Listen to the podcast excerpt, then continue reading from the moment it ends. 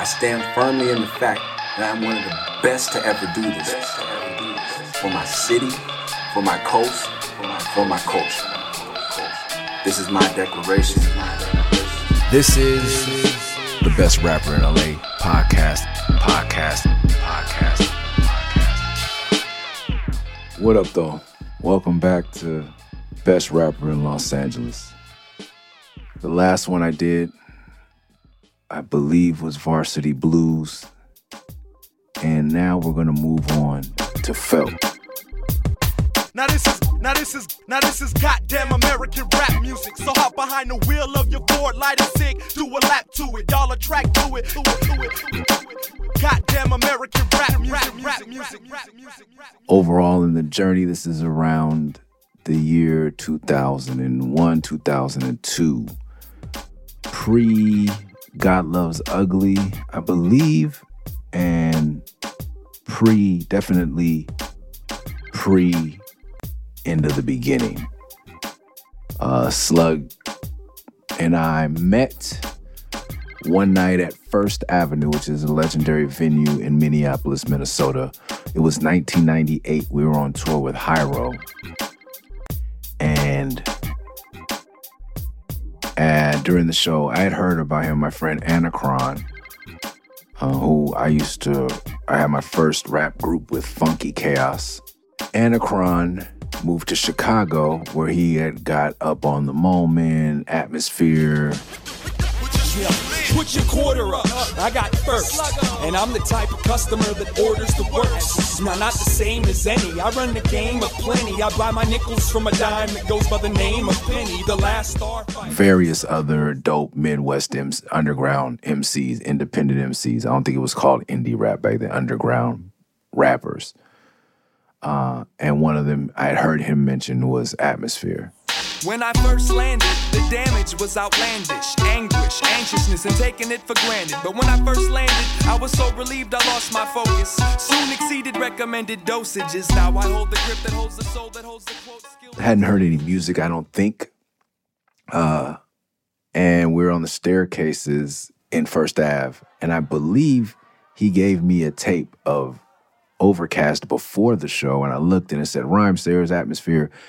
And the trick was to get on stage every night when I was with Hiero. If I met someone that was out selling tapes or claimed they were an MC, I would shout them out because I think it's the right thing to do, being that Living Legends in the Bay and we'd open for a lot of people. And if you said shout out to Living Legends or Mystik Journeymen, the crowd would go crazy because we were our hometown favorite. And I wanted to find people getting like we got it. So on stage, I believe I said, or one of us said, like, shout out to Rhymesayers, and motherfuckers went nuts. And I was like, okay, this is a legitimate crew. This is not just some bedroom rappers. These are people who are getting it like we get it. And uh, we exchanged tapes. He said, oh, I've heard of you. And later on, he lets me know like uh, he had been hearing freestyles and the log cabin stuff and the three melancholy gypsy stuff that have been circulating commercial was circulating at that time. I think Back for No Good Reason may have been circulating already. I was selling for real on that tour. I had a blue tape. So I exchanged for real with Slug or Sean for Overcast, and that was it. And as I was walking out that night, Idea reminded me that I was a dick to him. And but he came up to me like, "You're Murs," and yeah, like yelled in my face, face yelled, face screamed me, and it's like, I was 15 too. And I was like, I, I guess I got around like I'm always, I'm the youngest person living legends, youngest person in Melancholy Gypsies. Not that this says much now, but at the time. And so I you know, I was, Sunspray, for instance, was recorded when I was 15 years old. Um, and it was circulating and people were loving it. So I don't think it's my best rapping, but whatever people liked it and it inspired other people. Like Ideas, the youngest dude in Rhymesayers, and he was the freestyle battle person, same as me in Living Legends. So we had a lot in common, but he couldn't get all that out. He was just like, ah, and I was like,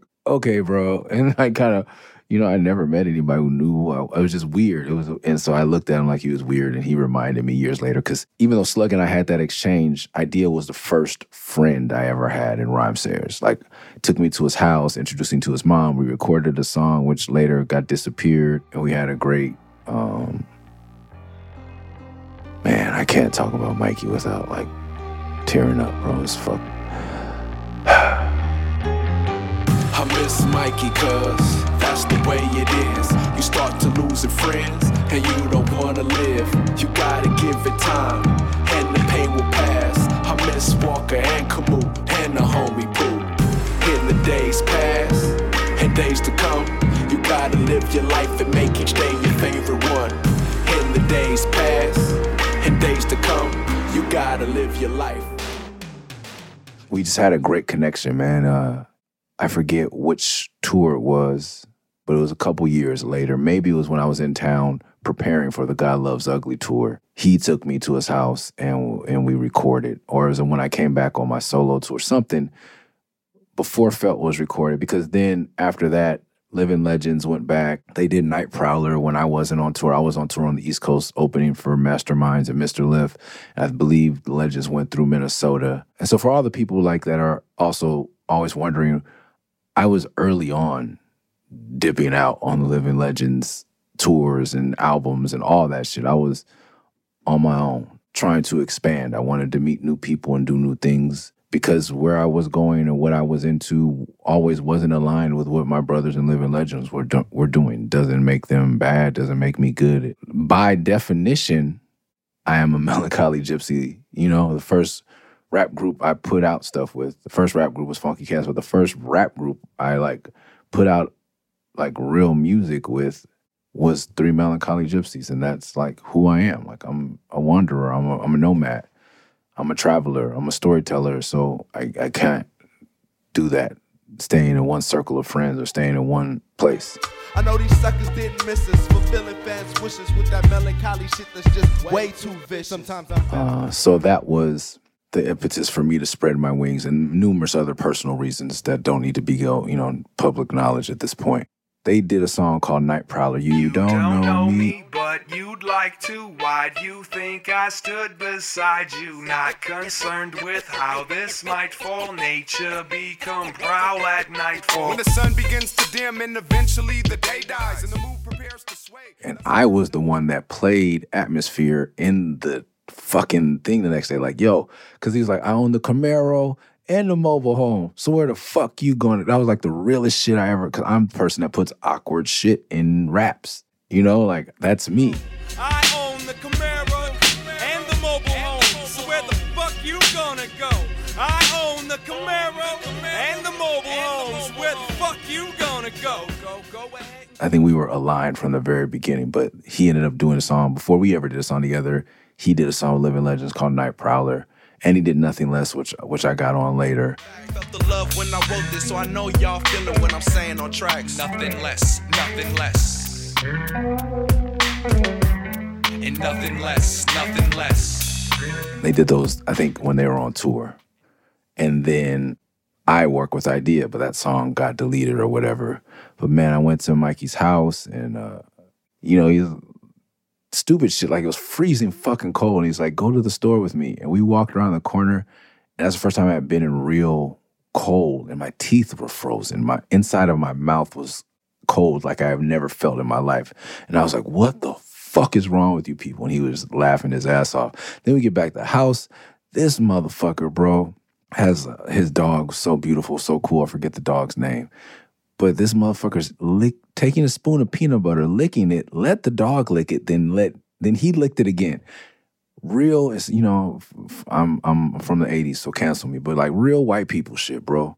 And you know, there's black people shit. And I, will say, you know, I try not to say nigga shit, but there's nigga shit and there's white people shit. And that was some real white. I was like, what the fuck? And then of course, idea is literally one of the smartest. I, I'm a, my millennial Gen Z talk. Literally, literally Mikey is one of the smartest people I ever met. And so he just instead of being offended, like I'm I probably said to him, because if you know me, you know I speak my mind. I'm learning to rein that in at this age. But I'm like, yo, that's what white people shit. The fuck is wrong with it? He's like, actually, Murs, the, the dog spit is the third the cleanest or third most antibacterial saliva in the animal kingdom human beings are somewhere down around 28 or something like that. He just gave some fucking weird statistic. I was like, huh? Yeah, it's cleaner for me to lick this than it is to like uh, kiss my girlfriend. And I was like, okay, you know. And from there, we did our song. He showed me like, like me, like I got my strange music chain somewhere in a, a drawer somewhere uh, in a sock inside of a sock somewhere in my house or in my mom's house. I don't know he had the Blaze Battle trophy and the jacket, like this brand new Avirex jacket, like thrown in a corner somewhere. Like He did it because this is what he does. You know what I mean? He won the Blaze battle. If you haven't seen that, try to Google Blaze battle idea. Did that shit, bro. He killed it. The last two final MCs are about to go at it. You got to get yourself together for this. This determines who wins everything. Coming to the stage, Idea. Champion. Idea. That's how it goes on a Mikey straight bus whack. Look at this cat, 25, can't grow a mustache. What's up with that? Your whole style is weak. You get defeated, depleted, your whole style is cheap. Yo, I grab the mic and straight disconnect your face. Yo, it's your turn, but you got second place. We like to congratulate Idea, the Blaze Battle Champion 2000. Idea. This dude, when I say he's smart, I honestly believe that the motherfucker, I could see it now, had a book on rocket science. Like when you like people say, oh, it's not rocket science. It was fucking rocket science with Mikey. Like he just highly ingenious level intelligence. Like off, I think my IQ may be when I was tested in school, like a couple points below genius or right above the line. This motherfucker had to be like Einstein level. Like his rapping, his ideas for rapping, no pun intended. And this was, he had to be maybe 18 at this point. And then we did a song, and then I left. Then I went to Chicago on, and I did an album called The Netherworlds. Netherworlds,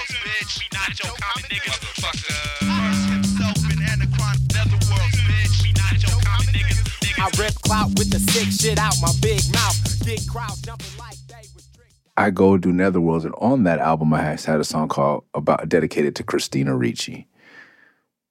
And I remember riding with my ex girlfriend somewhere, I believe, and getting a call from Slug. So the next time I see Slug, we'll fast. It's all over the place. Deal with it. We leave First Avenue the next morning. We play. I, we always play the demos we get. We throw throw your demo out the tape. Throw your tape out the window on the freeway. When we finish the night counting our money from sellotapes to G Way. That's a quote from Now You Know, one of the Living Legends' first songs. While me and my crew just look at your ass and laugh, then throw your tape out the window on the freeway. We finish the night counting our money from selling tapes to G-Way. And that's tax free. Now if you ask me, all you sign motherfuckers need to attend underground college. And under me attain the knowledge on how to properly MC. I'm watching That's what we would do. So we're in this motorhome, and I don't know if we've told the Hiero story on here, but Hiero booked us to open for them, and they didn't give us any money, and they didn't. They said, "Get there how you can." And so we all pitched in on a motorhome. Bicasso, myself, Aesop, Grouch, Eligh, Sunspot. I don't know if Arata was with us, and Lucky, and uh, maybe Arata. I think it was eight of us in a fucking motorhome, and only three people had driver's licenses. Lucky, Grouch, and Bicasso. So they were doing all the driving. I didn't even know how to drive at this point. Put the atmosphere tape, take cassette tape in, got to the mobile home park, and I'm like looking back, I'm like, motherfuckers, did you hear this? And we're not throwing this out on the freeway. It was like the single cover with the uh, fucking uh, the train that had atmosphere on it, uh, spray uh, atmosphere piece or throw up, and I was like, oh, I hate saying that word, atmosphere piece. Uh, and I definitely it reminded me of supermarket from Arizona, who I love. But we would get a lot of corny tapes with graffiti on it because that was super hip hop. Like it was tryhards. But the cover, if you know atmosphere, the graffiti on the cover was nothing like the music that I encountered. It's the caffeine, the nicotine, the milligrams of tar. It's my habitat. It needs to be clean. It's my car. It's the fast talk they use to abuse and feed my brain. It's the cat box. It needs to be changed. It's the pain. It's women. It's the plight for power. It's government. It's the way you give a knowledge. Years pass. I hang out with Mikey. Me and Mikey become closer. Slug hand does song Living Legends. Then I go to Chicago to record the Netherworlds album. I do a song by Christina Ricci. Another another pause. This is to happen a lot. South by Southwest. Back when there were no rappers at South by Southwest, they, they did not want rap at South by Southwest. So much so that the showcase that we had wasn't even on Sixth Street or Red River or whatever the fuck. It wasn't even in the in downtown Austin. It was on the outskirts of Austin. Shout out to hip hop mecca Doug Scooter, and I can't forget the other brother's name, Dave.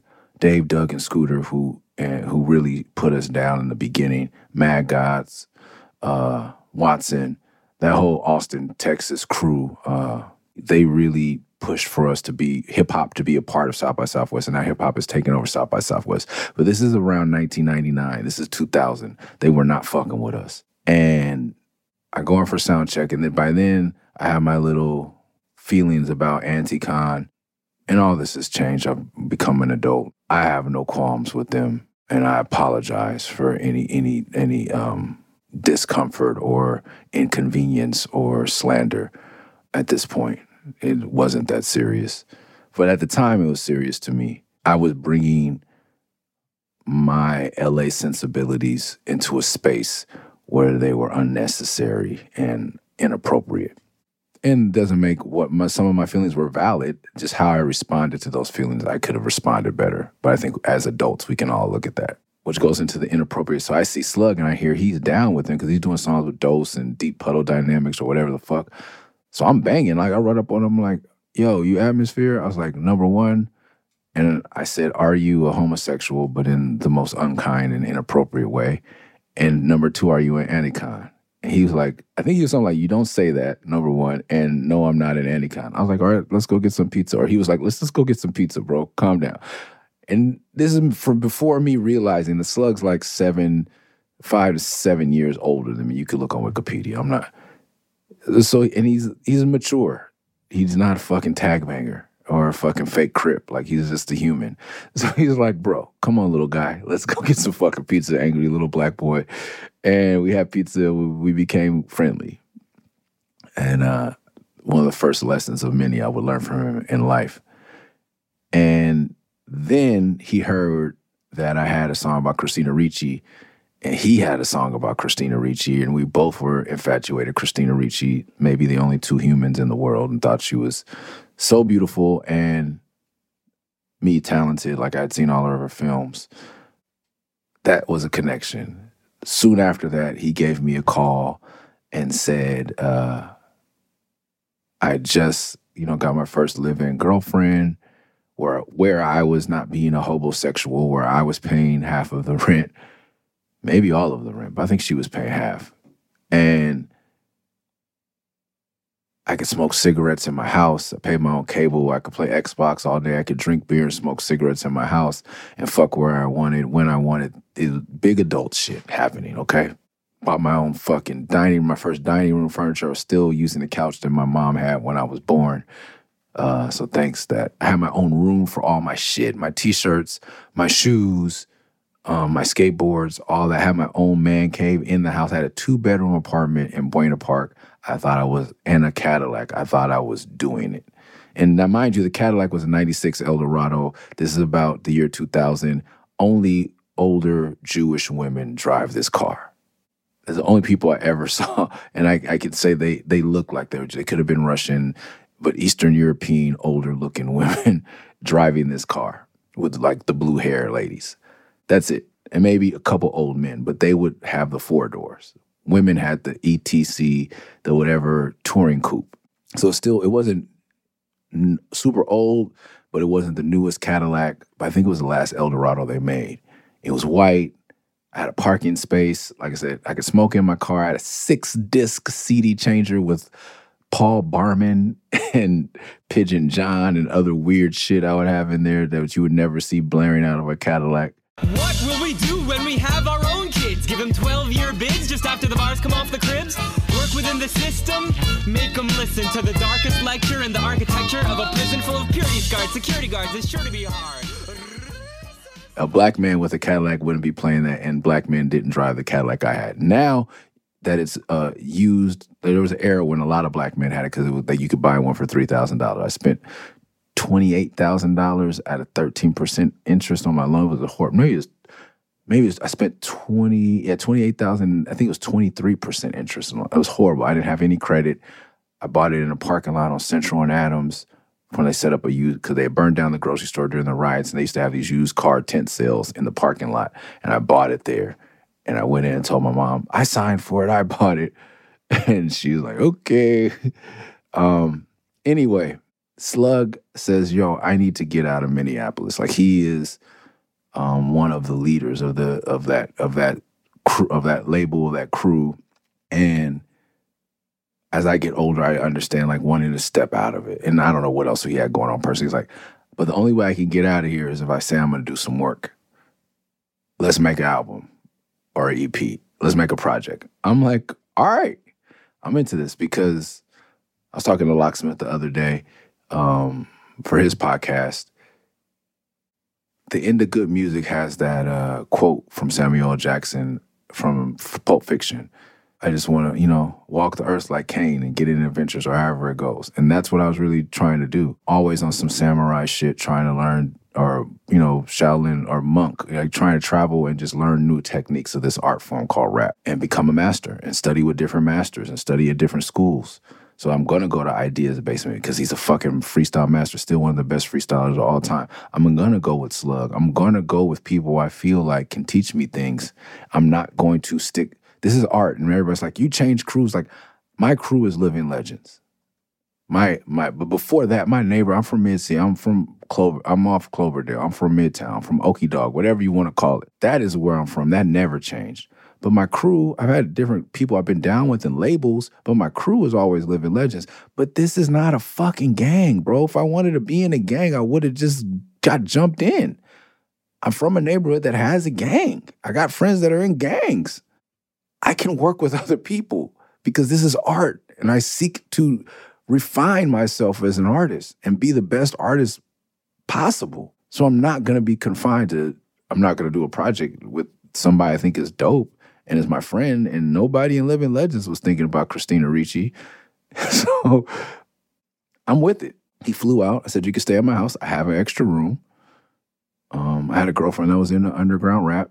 She's cool with you staying here. She's honored. You know, and this is still pre God Loves Ugly. I think he had just finished recording God Loves Ugly. It wasn't out yet. So atmosphere is not the atmosphere of some of you like it's Lucy Ford atmosphere, which I played the fuck out of Lucy Ford. Let's let's not uh, skip over the fact that I loved Lucy Ford, and in between this time, I, so this is after Varsity Blues because I had opened up a a record store in Tucson, Arizona called Heaven, and this album, this EP, Lucy Ford, number one, I, I was so I had a record store. I was ordering the other reason our relationship grew because I was ordering from Rhymesayers for my store. And I, when I tell you that we couldn't keep the Lucy Ford wax in stock because it was the blue cover. If you're old school, you know it. Like said Lucy Ford, bro. Before it had the full whatever um, Jake Keeler cover, there were the, the 12 inches, the Lucy and the Ford. I could not keep those in stock. I don't even have any for myself. These I gotta call Sean to see if he he keeps like 10 of every record he's ever done. Um, I might have to. He's the kind of motherfucker that might actually make me pay for it. Just kidding but maybe not. Everybody, all of Tucson, anywhere, if you were into indie hip hop, fucking Funcrusher Plus, just outside of my crew, but Third Eye Vision, Funcrusher Plus, and and Lucy Ford were fucking moments. If you want to throw in Almost Famous or uh, Black Sands of Eternia by Mystik Journeymen or uh, Success is Destiny by Grouch or Good Music by me, that's fine. It's not my place to do so because it's my crew and I feel like we were definitely doing our thing too. Um, but those records, and if one of our records could be in there, like, whoo, man, those were. So Lucy Ford was everything. And anywhere you went within the scene, everyone knew and respected that as the, the record of the time. So to record with him was an honor to me. Because, I, you know, fucking all those songs, I just might just, come on, bro. And I just might just find somebody, and I just might just love somebody, and I just might just feel somebody. I just might just kill somebody, and I just might just find somebody. I just might just love somebody, and I just might just. And I played them in the Cadillac. So now this guest of honor is coming to my house. Somebody I think is better than me. I think he makes better music than me. And if you want to be frank, it's just a fact at that point. To me, he was making Ant's production, their thing was better than me, which led to me like, oh, one of many reasons, oh, I got to work with Ninth and find my guy because I had worked with Ant at that point. That's another person. I already recorded a song with Ant, and that's on Varsity Blues. I knew what kind of pro- a producer. I wanted somebody that input into my lyrics that was going to shape the sound and make it real. And so I wasn't on that level yet. I had a little stereo. Sean flew in. Uh, apparently, I probably picked up, or Dan Monick picked him up from the airport. Dan Monick is the guy who shot all the photos from 316 into the beginning, Varsity Blues, one, uh, Felt one, two, three, and four. Uh, good friend, great, great, great photographer, nice, great human. Maybe Dan picked him up. I picked him up. Somebody picked him up, took him out to Buena Park. He stayed at my house, and we would drive from Orange County to the San Fernando Valley, which is a hike because you got to go through LA. LA is LA County, Orange County, and San Fernando. We had to drive through LA County to get to. It was, it, you know, the 405 is a monster. If you know anything about LA, so that's where we were traveling every day. So we would work on our our our songs, smoke cigarettes. He would have coffee. He was a real adult. He'd go out. I had a pool. He'd go out by my pool in my complex, smoke a cigarette, have his coffee. I didn't drink coffee, but I would drink beer. We would drink beer, smoke cigarettes, and uh, sit at my table or lay on the floor. I remember like laying on the floor. And E40 does that. That's another rapper lays on the floor. He, the hu- large individual. When I finally went to do a song with him, he's laying on the floor of his house, typing his raps into a sidekick. Kicked feet up in the air. It's just the illest thing. Yeah, but I, now we, that's how he wrote "Felt," and that's that's where on that carpet, laying down, smoking cigarettes, Sean Daley taught Nicholas Carter how to count bars. I had been rapping at that point for five years, and no one took time to tell me how to count one, two, three, one, one, two, three. Rap is so much about rhythm, uh, maybe all about rhythm, and I didn't know how to count bars. So when I tell you he was a better rapper than me, there's so many other reasons to justify it. He was definitely picking the beats for for the songs. So we decided to have Grouch produce it. I think because he had just finished working with Ant on God Loves Ugly, maybe to cleanse his palate. I don't know. Grouch is an amazing producer. We don't really need an excuse to fuck fucking have Grouch produce. Grouch produced it. Grouch had a place to record, which is great. He had he had already bought a house. Grouch was the first of us to buy a home from Living Legends, maybe even before Sean bought a home. Grouch was doing very well for himself financially. Bought a home in the valley, built a studio in the garage. Same studio we did these hands one in, two in. We're still recording there to this day. A lot of lot of living legends. Post uh, almost famous, I would say all living legend stuff has come through that garage. So maybe we should get it claimed as a historical site. But right, yeah, Balboa, Lake Balboa area. We went from Buena Park to Lake Balboa in the Magic Cadillac, and we got started. First song, well, first is the intro, where I say this is goddamn American rap music. So hop behind the wheel of your Ford, grab a roll, do a lap to it. That was a song that we decided wasn't good enough. Same thing with the outro, and then we just both took our had jo- Grouch chop them up as um, intros and outros. But definitely was on my American shit, driving my American car, smoking my American spirit cigarettes, eating fried chicken, um, drinking American Budweiser. Very, very, very American. I think I, was, I don't think I was in a NASCAR yet, but I was moving towards that. Just kind of owning it. The same way Kanye had the Confederate flag, but a little more intelligent. Like I can't not be a fucking American, and it pisses off Southerners and Middle Americans that think America is theirs. So I was into just owning America, but being very black and unapologetic while doing American shit, like drinking beer, driving American cars with V8s and shit like that. I had stopped being a vegetarian. So yeah, that was that was that was with a little bit behind that line. And then we get into the two, which seems to be one of the more popular songs on this uh, project as we can look at the statistics according to Spotify now, which kind of ruins it, but I could kind of tell people like that. The wicked walk amongst us, and you don't know me that well. Probably shouldn't trust the story I tell, but I'ma speak it how I saw it, cause I call you my friend. So take a drink from the gauntlet and sit down when. Once upon a time before gas masks at school, back when cash was the golden rule, there were two superheroes who tried to bring love to the earth. One was Slug, the other one was Murs. We both love comics. That was another thing we had in common. We just kept having things in common. We both had little brothers named Nate. I think that are- both taller than us. Slug not by as much as my brother Nate is taller than me. We have both have brothers named Nate. We both like Christina Ricci. We both smoke cigarettes. We both uh, read comic books. So I dropped like Uncanny, Gamma Blast, like all those things are in there because they're references to comic books. Blasters in the Wrist, definitely a, a reference to, uh, if you've ever heard the greatest Kool Keith song of all time, and it's hard to say for me because I love some fucking Kool Keith, but Weapon World on Prince Paul's Prince of Thieves, oh my gosh. Infinite infantry, space text, banana clips, skin penetration, directions, information. Roll up your knuckles, get in your fingertips. Phasers with handles, clamp up on your hips. Infrared beams, so sharp, crease your pants seams. Winchester barrels, I sold them at the Christmas carols. With small scopes for mouse, adjust them to your house. With see-through Glocks, that's natural. You load with rocks. With vinyl holsters. Infinite infantry, space text, banana clips, skin penetration, directions, information. Roll up your knuckles, get blasters in your fingertips. Phases with Mac 10 handles clamped upon your hips. Infrared ring beams so sharp crease your pants seams.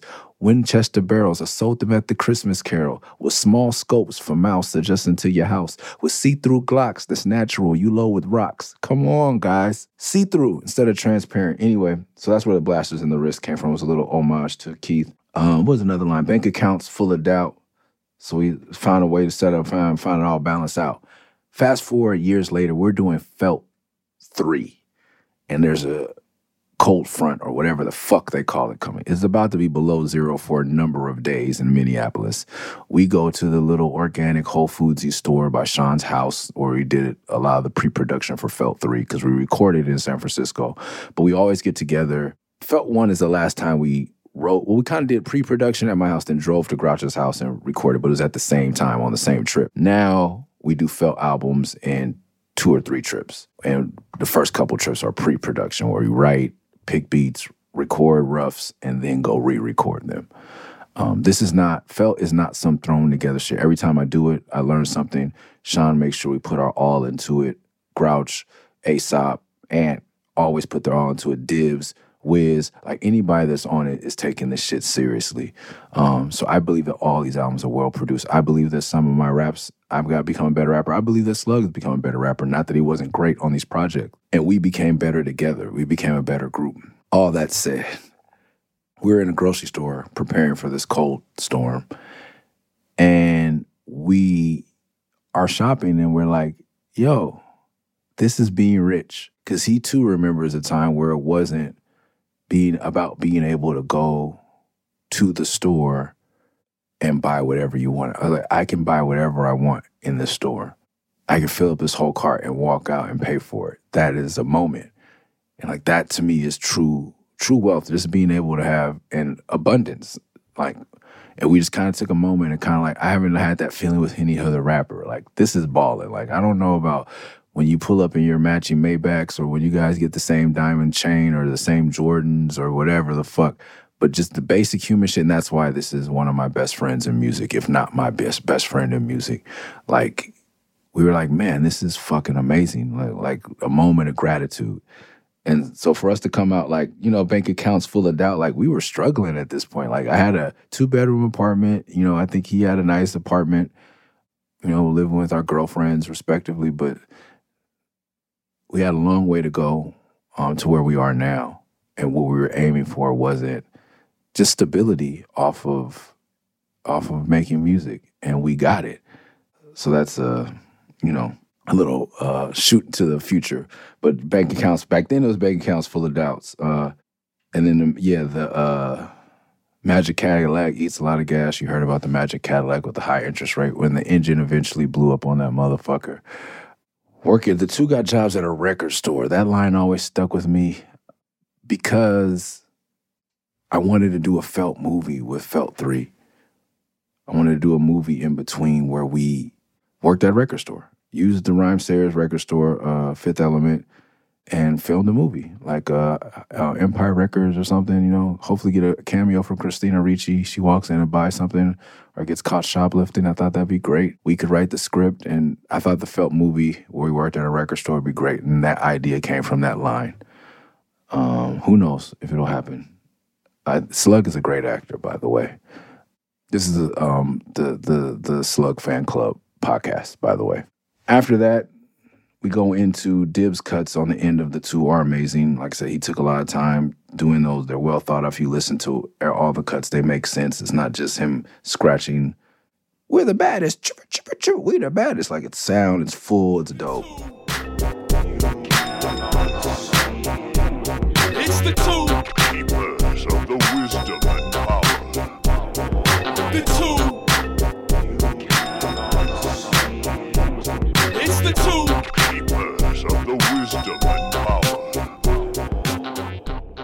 Rouch killing on production, that low end West Coast vibes, which I think is why a lot of people didn't like Felt One.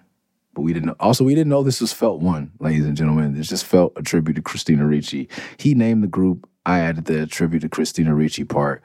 Uh, the cover taken by Dan Monick in his studio in Silver Lake was this is now art gallery, but I think he was the first artist in that space. Used to be a electrical engineer, uh, like a you know electrician's office or building office front, brick and mortar, literally brick. My Cadillac is in the back, and uh, and Dan Monick's. I think that's Dan Monick's. uh, bug. Oh yeah, I had my fuck. I bought my first glassware. Of course, it was blue to match my blue dining table, to match my blue sofa. Y'all know what it is with me all the time. Fake crippin'. So I think I'm holding my blue glass from my house because it's just ghetto. Smoking a cigarette. Had a nice fade at the time. Shout out to Al at Legends who was cutting my hair at the time.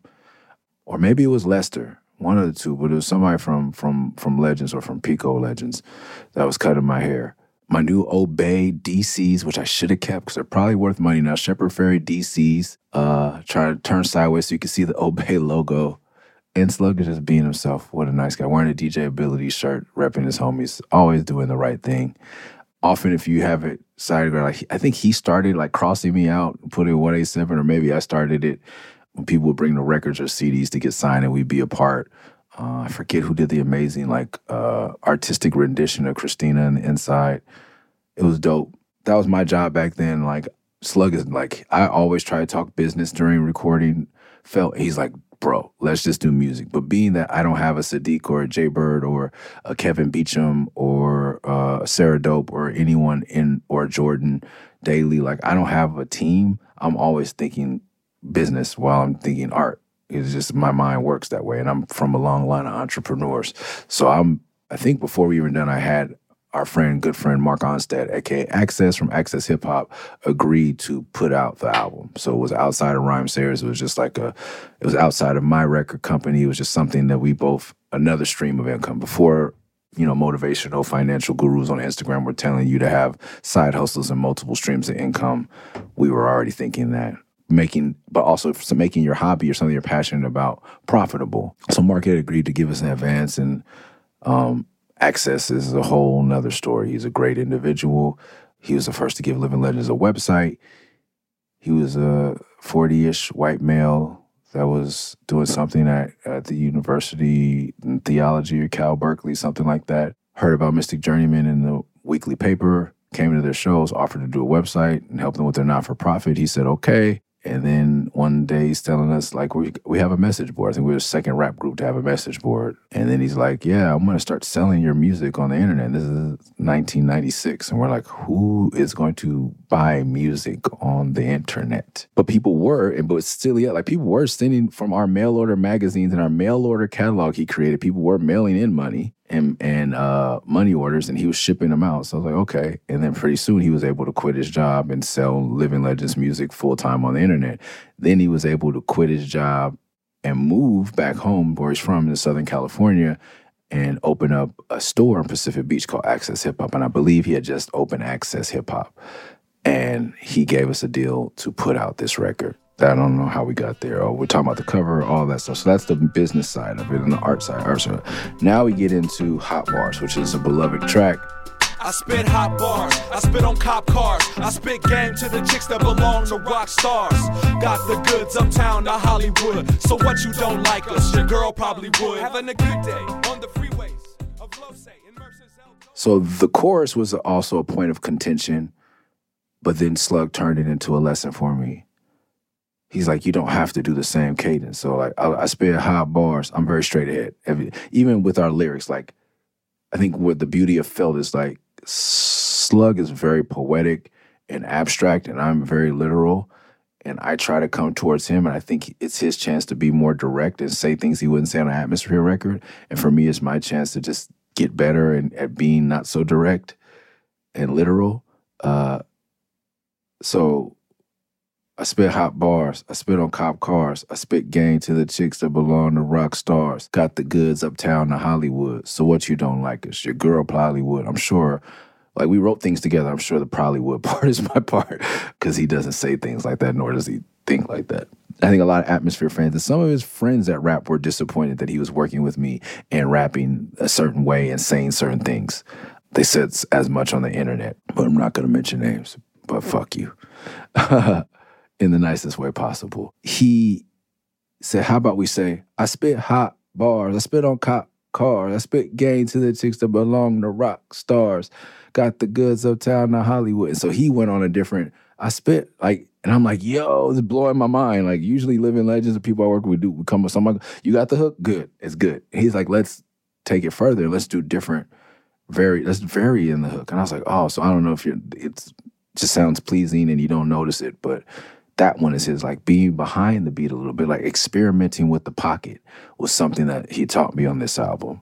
So it was dope. And so we did in two different ways.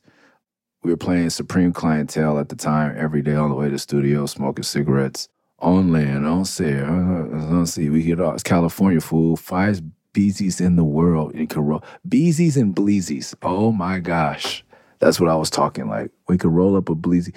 And Slug always got on me about um like how do you rap about weed but you don't smoke weed? Because he was smoking weed and having coffee. Two things i weren't i wasn't doing with him at the time of this album. But yeah rolling up a bleezy and he's like you don't even smoke. And i'm just like bro like if you're from new york and you don't take the subway you can still rap about the subway. It's a big it's a big part of new york city. You know what i mean? Like weed is a part of la culture and i had just stopped selling weed. So like weed is a part it's like I have to. It's like sunshine. It's not like I have to smoke it to talk about it. Like I don't have to surf to say surfing. I don't have to skateboard every day. So like I have skateboarded. I can skateboard. I do. I did sell weed. I do know what it's like. I am around. You're smoking weed every day. Like I can't talk about it. Uh, he's like, you just talk about weed a lot for a guy who doesn't smoke weed, and it's a valid point. That's just my silly argument. Um, hit Elements on Sunday, put it on the front line. Tell them to make some records for the. So Elements was a, a place where I used to pop in and pop out. I never felt like really ingratiating the scenes, but Bonds was always good at the door to let me in.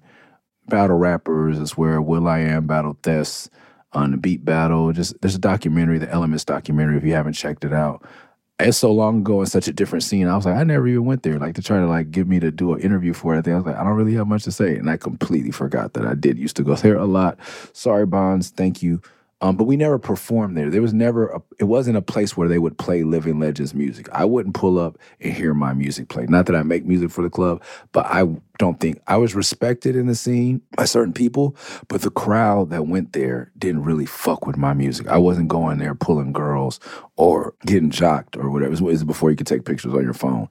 But it was just a place I went to hear hip hop loud and get have a couple drinks um, on my way back to, to Orange County. Uh, so shout out to Elements. I put I don't know. I probably was the first rapper to put Elements on on wax for sure. Like the treasure buried deep, locked in your memory to provide a safe keep. So even if you're digging, so look, treasure buried deep, locked like a treasure, digging.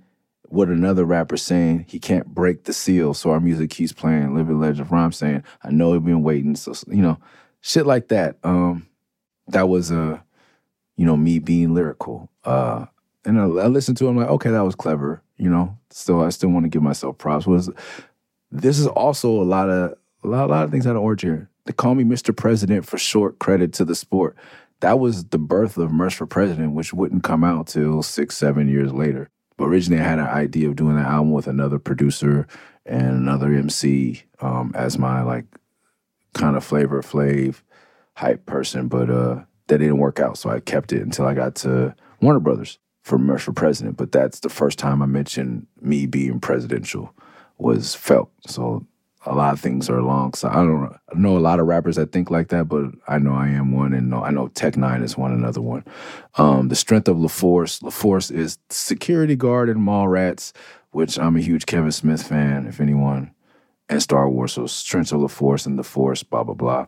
My favorite slug line on this is here vision is blurry. No worry, you could call me Chicken Little Curry keep a channel spicy, flipping words like Vanna White. That fucking chicken little curry, he explained it to me. I still don't remember what it means, but it's my favorite line maybe on any Felt album. Here, vision is blurry, living in a hurry, no worries. You could call me chicken little curry. Who? What? It's cute, it's funny, it's great. Maybe I'll make chicken little curry t shirts. Here, vision is blurry, Chicken Little Curry. Keep the channel spicy, flipping words like Vanna Whitey, and watch the contestants run in circles to analyze me. Here we go, Mr. Quiet Storm, breakdown, take apart your heart. At the end, um, he shouts out Cess, who is, um, I think, an early member of the Rhymesayers family or or or just the scene in Minneapolis that passed away. I shout out Bigger B, Bigger B and Rob One, who had just passed away, and Bigger B who just passed away. Bigger B started a group, uh, uh, uh, nightclub with Orlando called Unity, and they used to let me pass out flyers when I was a kid. R.I.P. Bigger B, Rob O-N-E, Sess Unity, and Fly ID wouldn't be here without him, so the love flows free. Wouldn't be here without him, so the love flows free. Then I moved to the Bay. And I came back and I was getting buzzed, and I put out for real. And Bigger B worked at Loud Records. Um, he was roommates with Suge Knight, and just very essential to the early foundation of label hip hop labels in uh in in the West Coast, like Exhibit, like Loud, like all that shit. Pun, like he was involved in a lot of shit. He was the first person to book Wu Tang Clan um, before they had an album out. Um, when they signed Loud, he got them, and that's why I got to see them perform in a warehouse. Or him in Orlando, but uh, Bigger was more on the land, uh, the label side. And then Bigger, I think, opened up a store in Burbank, and I saw Bigger be outside a club, and he said he would, he wanted to manage me. He said, "So many kids are coming in asking for your tapes, and when I found out it was you, like Nick, like little Nick, like they used to pass out my flyers and I worked the guest list for me, Nick." He's like, "Bro, I got you. Let's do this." And I was like, "Man." It was such an honor. It was like about to be a full circle moment. And then he, um, I believe it was cardiac arrest or something. He passed away. Uh, so that hurt me. Rob one was one of the first. He's from CBS, um, Fly ID Crew, Shapeshifters. When I was 15, 16, he worked at a record store. I wanted to intern at the record store or work at the record. He was working with Virgin Records, all these street teams. I wanted to just be down with Rob One. Mike Caren and I, who, who became the president of Atlantic Records at one point, used to live, spend night at his house. Rob took us to the record fair in Pomona, like took us digging. And Rob just was a mentor overall through the years and just a good friend to me. And he passed away um, right as we were doing this album on my birthday. So I wanted to shout him out at the end of that song. Next up, Suzanne Vega, Where Slug Got Me to Sing on the record. When I was like nine years old, I was singing Luther Vandross in the car. I still remember on my way to the dentist, and my mother told me, Stop it. Don't do that. You can't sing. It hurt my feelings, scarred me for life. I hate singing in public. Slug forced me to do that with him. I was sitting at the stoplight in my car, rolled down the window. When this driver pulled on side of me, she offered me some endo. I told her that I didn't smoke, but I thanked her for the offer. I thought I might. He said something about a sleeve, tattoo sleeve. Uh, I had no idea what a sleeve was. Uh, I was rapping kind of about a girl I had seen at the Beverly Center working at like the pretzel stand one time. Mm, Also, uh, kind of my girlfriend at the time, but kind of just like girls I like in general. Um, I always thought there was too many songs about girls with big boobies, so I was like, and you know, not too many songs, too much emphasis on that, especially in the era I grew up, like Dolly Parton, blah blah. But of course, being a black male, I was always more a, a ass man, as they say, or whatever. And usually, back in those times, like if a girl had huge breasts and a huge ass, is a rarity. But usually, girls with smaller breasts had fatter asses, and I always was a fan. Anything more than a mouthful is a waste, blah blah blah. So I wanted to I, putting B cup in there was very good. And saying I didn't smoke weed, I'm admitting that I don't smoke weed here, Sean. Damn, I wish I smoked indica. I just have to. Re- weed is part of the California culture, bro. Chill, man. I admit it right there. Really like Suzanne Vega. I didn't know she sung the Luka song. I'm not sure she does, but I think she does. And so he did that part. I did DNA, uh, whatever the song is called. I don't know, but you know, yeah. And uh, that was the song. That's uh, another one of people's favorite song. I hated doing that live because I would have to sing, and uh, Grouch was clowning me and making faces. I believe because Grouch had never heard me sing. Grouch was new to recording Sean, but Grouch had been recording me for years. And this is back in the day where Grouch really had to engineer all the shit to do the beats and record us because we neither one of us were proficient at recording. Slug is pretty good now. He won't admit it, but he's very good at, at you know when we do our, our rough versions now. He's even better than when we did Felt Four. I was like, man, like felt like Sean could le- legit Slug could be an engineer. Once again, the um, number one Sean Daley's number one fan podcast. Next is Rick James. It's kind of just about hip hop being a sausage party and getting in fights and aggressively every everybody pursuing the same. But I don't know how he came with Rick James. Respect that. Never mind who you thought I was. I'm Rick James, bitch. Some at some point, Sean, to me like you're not Ricky my James. You know, like I think we are just talking about how Rick James dressed how he wanted to, had weird ass braids. Like it was never really like Prince pulled it off, and I think uh, you know some people say stole a lot of shit from Rick, but he looked cooler than Rick. He he, made it a thing. Rick just never. I don't know, but you had to respect it because he's fucking Rick James, bro. You know what I mean? Like Fucker, I'm not your brother. Step back, Rick James, respect that. You rappers can't write, you writers can't rap. So I'ma light this room on fire and take a nap. The women like to smile, the women love to frown. So I come out to play after the sun goes down. Ain't got no money, but I got a lot of love. he wrote all the like. You watched, it's the there's a um fuck. What is it called? It's on Showtime. My homie Sasha Jenkins directed it. It's a great documentary on Rick James. You gotta watch it. And that's why you have like we say what you want about whatever you want about Rick James. Cocaine's a hell of a drug. This is, before, this is before Dave Chappelle. We were recognizing the importance. That's what always the underground leading, leading, leading, leading the charge. This is before Rick James became fuck your couch and all the years before that. Probably yeah, five, six years before that. We were saying Rick James, respect that. Like, just you gotta respect. Like, who cares if he smoked crack? You know the songs that he made and the music he produced and wrote? And have you seen him perform? Like, Rick James, respect that. So, like, Ricky My James was thing. So we just and we going forward. I think we included uh, a name of celebrity, Paul Reubens. We have we always include the name of a of a celebrity on the album. I don't know if we did it on Felt Four. I can look, but I'm not doing that right now. Oh, and I said, "Who loves ugly?" I heard God does. Shameless plug, but I don't give a fuck because the album does well, then you pick this up. God loves ugly wasn't out yet when we were recording this. By the time it came out, I believe it was out. Um, oh shit! I skipped aneurysm. You fucking idiot. That was another. That was more singing, and that's when Sean told me, "Don't sing this with me." And I don't know if I read the high or low, hot and cold. I think maybe he wrote that. I wrote that. Um, but I was trying to rap to the hi hats. My rhythm is still challenged to this day, and that was me pushing my boundaries. I told Sean, but he told me he pushed me to go ahead and find confidence in that. High to low, hot and cold, took the wheel, lost control, good and bad, wrong or right, die to live a longer life, stop and go, in and out, touch and feel, scream and shout, back and forth, up and down, off the course, fuck it now. I can't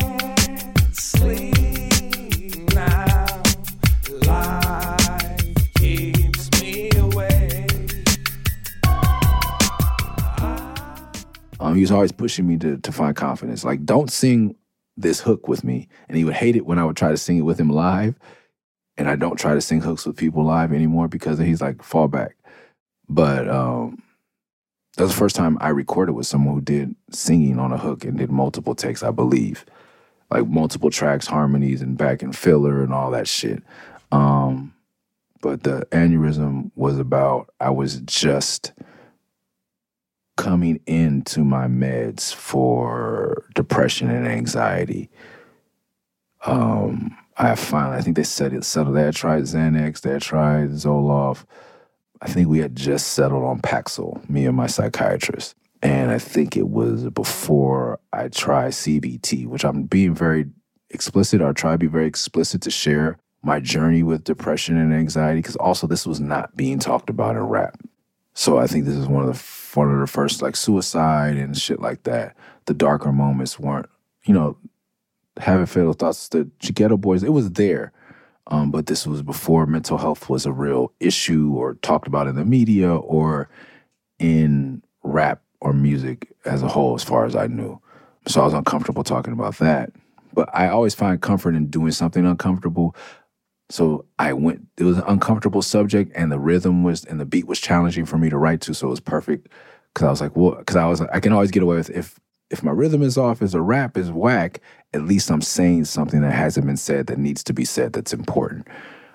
He told me not to sing on that hook, but let me sing on that hook. Just, you know, him being a great leader and a great mentor like, hey, buddy, don't do it on this one, but you could do it on that one. I thought we used to perform, so we performed Aneurysm. He took me on the God Loves Ugly tour, and we would do these songs because we had a record out. But it wasn't his intention, I think, bringing me on the tour. It was Brother Ali, Blueprint, myself, and Atmosphere with Dibbs DJing, BK DJing for Ali, me. I think I was going off my iPod or something, which was new at the time.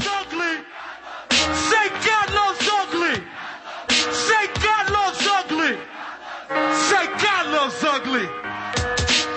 I wear my scars like the rings on a pimp. Yes. I live life like the captain of a sinking ship. The one thing that I can guarantee, I'm like a stepping razor. I suggest you stay fair with me. Been paying dues for a decade plus. For that, I was just another face on the bus. Tapping my foot to the beat on the radio. Dreaming about the mic. So we were all on this tour, and eventually, since we were doing felt songs and shit, Sean was like, "Just be my hype man, do your songs during my set." I believe that's how it went.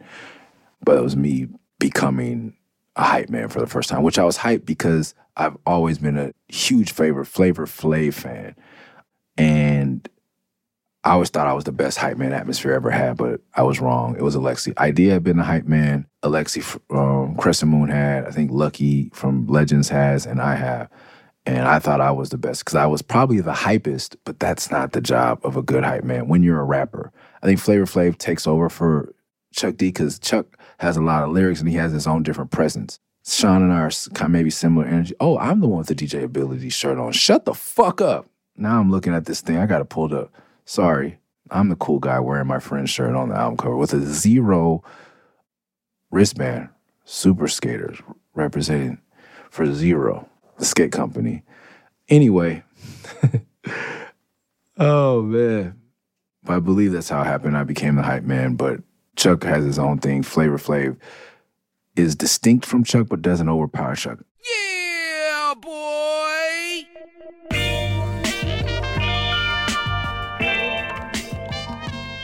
I, I think I would should have learned to like dial it back a little to let Slug shine because that's the job of a hype man is not to be a presence but to be to make the front man more present to enhance the overall thing. And I think I not that I could overshadow him but I distracted I took away from the front man which is Slug if we're doing an atmosphere set. But it was fun and I'm grateful. I learned a lot. But I will definitely go on record saying he was right because he would tell me I'm not the best hype man they ever had. Another Night was a song where I had Spanish. I think my ex girlfriend is talking the Spanish on that one. I believe it's her, or maybe it's Grouch's ex wife. I'm not sure. Everything troubling your life, but it's your kingdom, and I'm just another night. Her name was Idalis. She worked a smut palace in a small little town below the border called Nogales. She spoke little English, but over all the music, just a simple sentence became hard to distinguish. So we got a private room where our conversation bloomed. Beyond pillow talk, told me of a one year old, and that soon the kid would talk, and of course he too. My verse was um, about going to Nogales, which is like 30, 40 minutes south of Tucson and south of the south side of Tucson, where I lived for a time. And $1.50 for a 32 ounce Tecate, $20, $5 for a lap dance, $20, maybe less than that for a lap dance, $20 for a private dance. And I remember going to get a private dance and the uh, girl just basically talking to me or my broken Spanish, her broken English. Because I'm that kind of guy at the at the strip club. So we're just having a conversation. And basically, she was like, "Yeah, I'm just looking to get married and get the fuck out of here. I got a kid." Blah blah. I was like, "Yo, how did this? This is not what I'm supposed to be doing." But um, it really put in perspective what was happening there. You know, the the politics, and you know, not to say that I never went back, but it definitely planted a seed for me to really understand what was going. Because I was still just, I was just now, I wasn't I started going there because I wasn't old enough to go to American strip clubs, I think.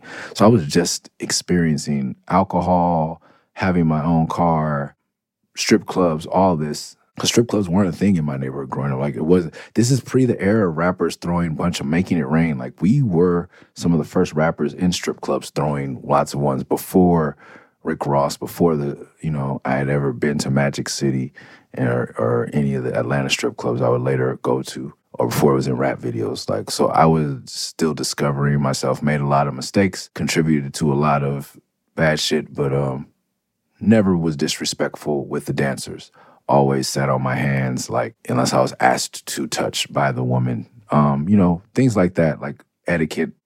Somewhat a shy guy, so I was. It was really weird for me going through. So this song is kind of me processing all that, or starting to process all that. And um, I haven't been to a strip club in years for numerous reasons. But this is the beginning of me knowing why I probably should chill. That's what my verse was about. Uh, I'm not going to speak to Slug's verse because I don't know. I don't think we discussed it. Maybe we did on the long drives. And then all I could do, Slug definitely, this is like I shot a Warhol. This is whatever the last song is on the Felt uh, album, uh, the Dark Skies one or whatever. Like we always have an off song. I don't know if we have one for Felt 3. I got, well, we'll hop that fence when we get to it. But this was uh, Slug and it's like trying to get me to not be so literal and straightforward. Like we're gonna rap about the wind. still I'm like referencing the wind, and he, you know. Now you can go with it or against it. No matter what you choose, it's already been scripted. Or are there voices in it, whispering choices in it? They never say the same thing twice. They know your name and they bring advice, but which one to listen to? And will it push you short or just past where you getting to? Determines what you getting to. But um, it's still like people like the song. I didn't think I it was my least favorite song on the album, but it is not the least streamed song. So I believe the list stream song is Another Night, which the story is long, the beat is dope. Shout out to Grouch. I really wish we would have done something else with that beat. Um, it didn't need to be my guilt. It would sounds like of going to strip clubs, and I don't know what Sean. It didn't need to be that. We could have done a different song. That beat is dope. So sorry, Grouch, but thank you for recording this. And it kind of like, yeah, I guess it is it clear to everyone that Grouch isn't gonna do the next record? I don't know versus Slug Present. Yeah. I think that was a bit of an issue, so I apologize for Grouch. I didn't know we were going to do a number two, but we did a number two. We said, let's do it with Ant. Because by then I had toured with Atmosphere. I kind of kind of been become part of the band. Band, there's been multiple eras of Atmosphere. The DJ Abilities Eyedea era, the Crescent Moon era, the Murs era, then back to the Crescent Moon era, the the the band era, and now the era with Ant and Plain Ole Bill. Um, and there's probably more that I don't know. But so this was definitely I was definitely part of the band. So it made sense for Ant to do Felt 2. Um, all I could do, I don't know if there's any notes at all I could do. Slug's cadence on the last ver- last verse is dope. You know, I did a lot of to me reference biblical references, wind and blah blah. I think I think it was pretty decent. Even though I don't think that's what he was trying to get me to do, I still think I did good with as far as topic of wind. It was like kind of taking that idea where people used to I was a freestyle, so give you a topic, I could talk about anything. But if you give me a topic and I get to write about it, bro, I'm going deep the wind in Egypt, the biblical reference blowing the tree off, apple off the tree, our garden Eden. But for what? It just needs to be dope. It doesn't need to be uh, so literal. Murs. Uh, Sean's last verse, he once again is like the cadence. I'm just watching him, learning him. To be able to create with someone you're a fan of and someone to me that's one arguably, arguably one of the greatest rappers of all time. You know, definitely top 100, maybe even closer if you ask me.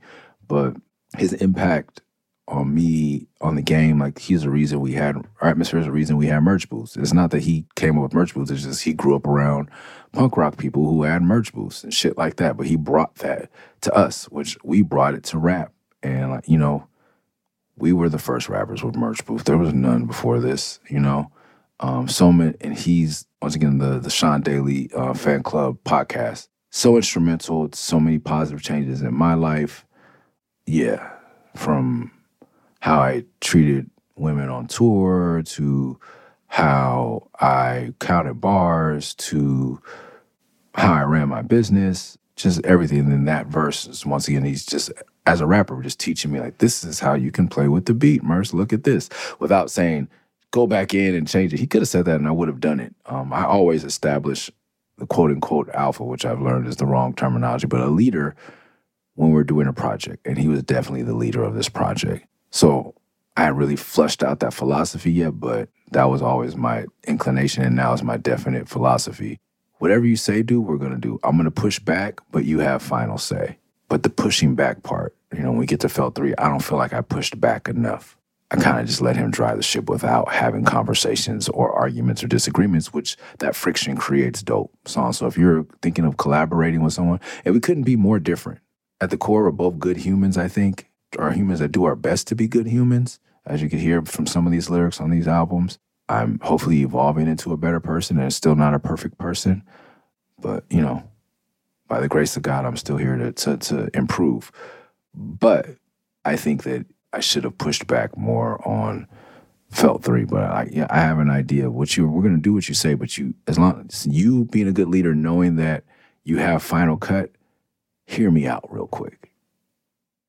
To me, that's where growth is. Growth happens. That's where sometimes the dope songs are made, and that was felt one. Um, my first time sitting down and really collaborating and making a project with someone. Not like Living Legends, we collaborated, but it was different. It wasn't as focused and intense. And this is the time we're doing. This is the project we're doing. So yeah, man. Uh, felt one best rapper in LA. That's enough talk, man. I love y'all, and until next time. The mic gets plugged in, I get sucked in. Introduction, then crush the function. Out the back door, towards the hotel. Kiss but don't tell. Blame it on the felt.